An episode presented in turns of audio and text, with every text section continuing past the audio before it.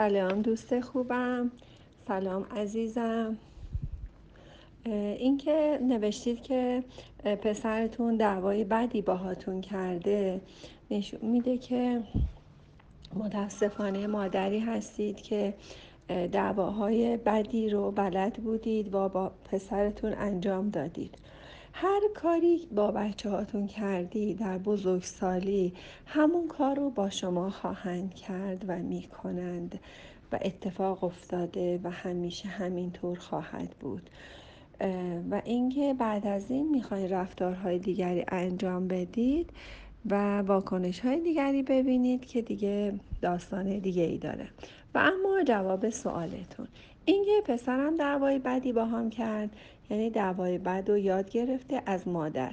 می‌خواست ماشین بخره قرار بود یه پولی یه مبلغی کمکش کنید. پدرش گفته که لازم نکرده ماشین بخری. دعواهاشو با مادر انجام میده. کلی سر مادر داد می‌زنه. بعدش هم که بهش میگه تو برای من مردی. پسری که به مادرش میگه تو برای من مردی من 99 درصد با شهامت کامل می‌تونم بگم که مادر این کلمه رو استفاده کرده برای پسرش. مثلا بارها بهش گفته که تو برای من مردی. یا حداقل یک بار در زندگیش بهش گفته که تو برای من مردی. پسرم چون مثلا این کار رو نکردی اون کار رو نکردی و این این کلام رو پسر ما در خانواده از نزدیکترین عضوش که مادرش بوده اینو یاد گرفته. اینکه می‌خواست ماشین بخره اینکه نشون میده که شما مادر قاطع و محکمی نیستید. حتما یک بار خلف وعده داشتید. قبلا که این واقعا اعتماد نمی‌کنه به شما و اینکه پدرش گفته لازم نکرده ماشین بخری. بعد پدره میاد پسر و مادر رو میندازه به جون هم. بعدا میاد موضعش رو تغییر میده و یک بار پول میده. حالا یک بار دیگه پول نمیده و یا باید میاد میگه که یه هزینه خرج اینجوری دارم. یه جا باید اجاره بگیرم. الان خرج دانشگاه تو میدم و از این حرفا. می‌دونین دختر خوبم مادر عزیزم اگر واقعا مردی دارید که متزلزل هست و هر روز یه ساز می‌زنه یه روز میگه پولشو میدم یه روز میگه نمیدم شما وقتی می‌خواین وعده بدید کاملا روی جیب خودتون حساب کنید که اگر احیانا پدر بخواد خلف وعده کنه شما نه این که شما مطمئن باشید که پدر پول میده یا نه. نه هر چقدر مطمئن باشید ممکنه یه جاهایی باز هم بگه که نه نمیدم. بگه مثلا پرداخت می‌کنم و بعدا این کار رو انجام نده. من توصیه می‌کنم مادرهایی که با همچین مردهای زندگی می‌کنن خواهشن قبلا روی جیب خودشون حساب کنن وعده بدن به پسرشون. نشون میده که شما هم به یه دیوار قوی تکیه نکردی به خودت تکیه نکردی. وعده میدی از طرف کس دیگه ای که خودت نمی‌تونی اون کار رو انجام بدی. ببینی این نشون میده که تو زندگیتون هم معمولا این کارها رو انجام میدی. نشون میده آدم ساده ای هستی که به همه اعتماد می‌کنی. دختر خوب مادر عزیزم یه مقدار قوی قدرتمند باشید. محل خوبی تکیهگاه خوبی برای فرزندانتون باشید. اینجوری که شما هم مجبور میشی موضع تو تغییر بدی وقتی که روی پای خودتون نیستید. اگر نمی‌تونید خودتون به تنهایی این کار رو انجام بدی یعنی ماشین رو بخری یا همچین رقمی رو یا همچین عددی رو به پسرتون بدید بهتره که قبلا هم اصلا پاتون رو میکشیدی کنار و بهش می‌گفتین که به من هیچ رفتی نداره و یا نمی‌تونم بخرم. می‌دونی یه وقتایی ما خودمون با دست خودمون یه وعده ای رو میدیم. بعدم می‌خوایم که اون وعده رو از طرف پس بگیریم که یا بهانه بیاریم که پدر موضعش رو تغییر داده. بچه ها اینو یادتون باشه. مردها باید مطمئن باشن که می‌توانن نه بگویند اون موقع می توانند بله بگویند. این که مردها رو مطمئن و آزاد بگذاریم اجازه بدیم که یک وقتایی به ما نه بگن می‌تونن که بعدها بله رو ازشون بگیریم.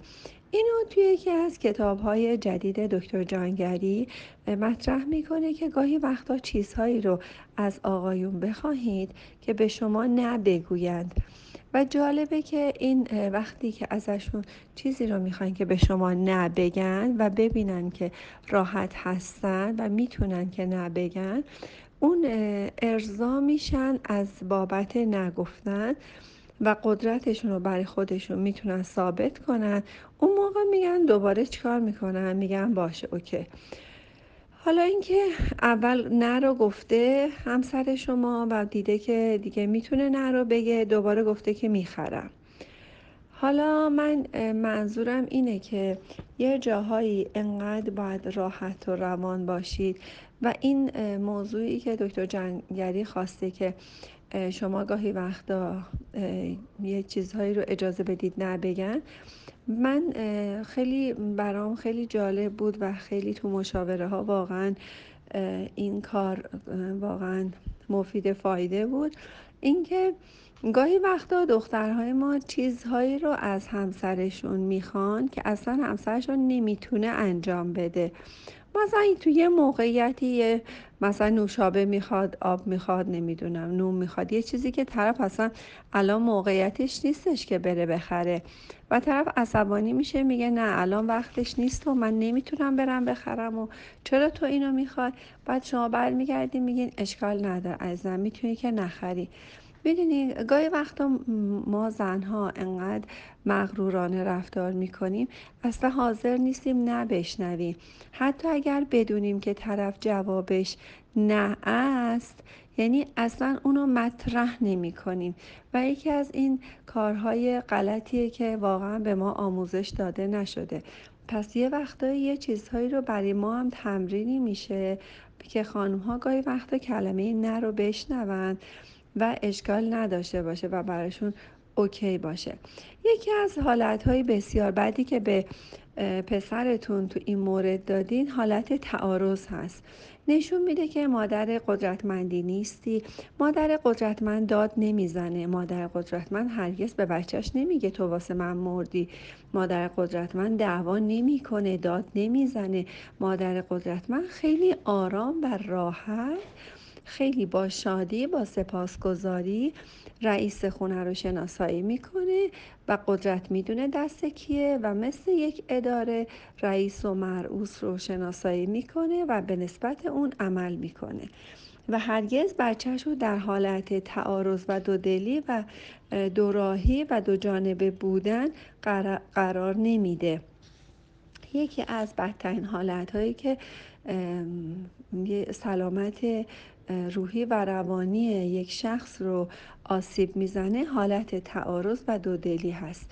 وقتی شما پسرتون در یه همچین شرایطی قرار می‌دید که دو دل هست و نمی‌دونه بره یا نره می‌خره یا نمی‌خره رو هوا نگه میدارید بدترین آسیب روانی رو می‌زنید. هر موقع مطمئن شدید کاملا پولش هم تو جیب خودتون بود می‌تونستی که بخری می‌تونی وعده بدی. شما اثر یه شخص دیگه نمی‌تونی وعده بدی. اون دلش می‌خواد یه روز نبگه یه روز بله بگه و هیچ اشکالی نداره. برای اینکه مرد خونه است رئیس خونه است و ما اینو به عنوان یک رئیس شناسایی کردیم و جیب خودش دلش می‌خواد یه روز بله بگه یه روز نبگه و این مادر هست که حالت روانی بچه ها رو در واقع باید مسئولیتش رو بپذیره و کاری بکنه که در واقع اعصاب روان بچه ها آروم و راحت باشه.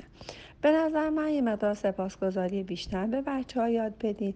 نه اینکه یاد بدین خودتون انجام بدین. تمام سپاس هایی که از همسرتون داشتید بنویسید به پسرتون بگین که از همسرتون راضی هستم برای اینکه این کارها رو برای شما انجام دادن. و خود به خود ببینید که پسرتون هم یادش میفته که چه کارهای بیشتری دیگه ای پدرش براش انجام داده. شما اول نسبت به خودتون بنویسید و هر چند وقت روزی دو تا سه تا از اینها رو یادآوری کنین به بچهتون به پسرتون به دخترتون. اجازه بدین پسر و دخترتون هم خود به خود عادت کنن این کارها رو انجام بدن. نه اینکه بگین که تو هم بیا این کار رو انجام بده. نه این کار رو نکنید فقط شما بگین خدای شکرت که مثلا اینجوری فلان هست یا دو سال پیش یا ده سال پیش همچی کاری برای من انجام داده. حتی ترجیحا می‌تونید اینو به همسرتونم بگید و حتما نتایج خیلی خوبی خواهد داشت. سپاسگزارم. خدا نگهدار شما.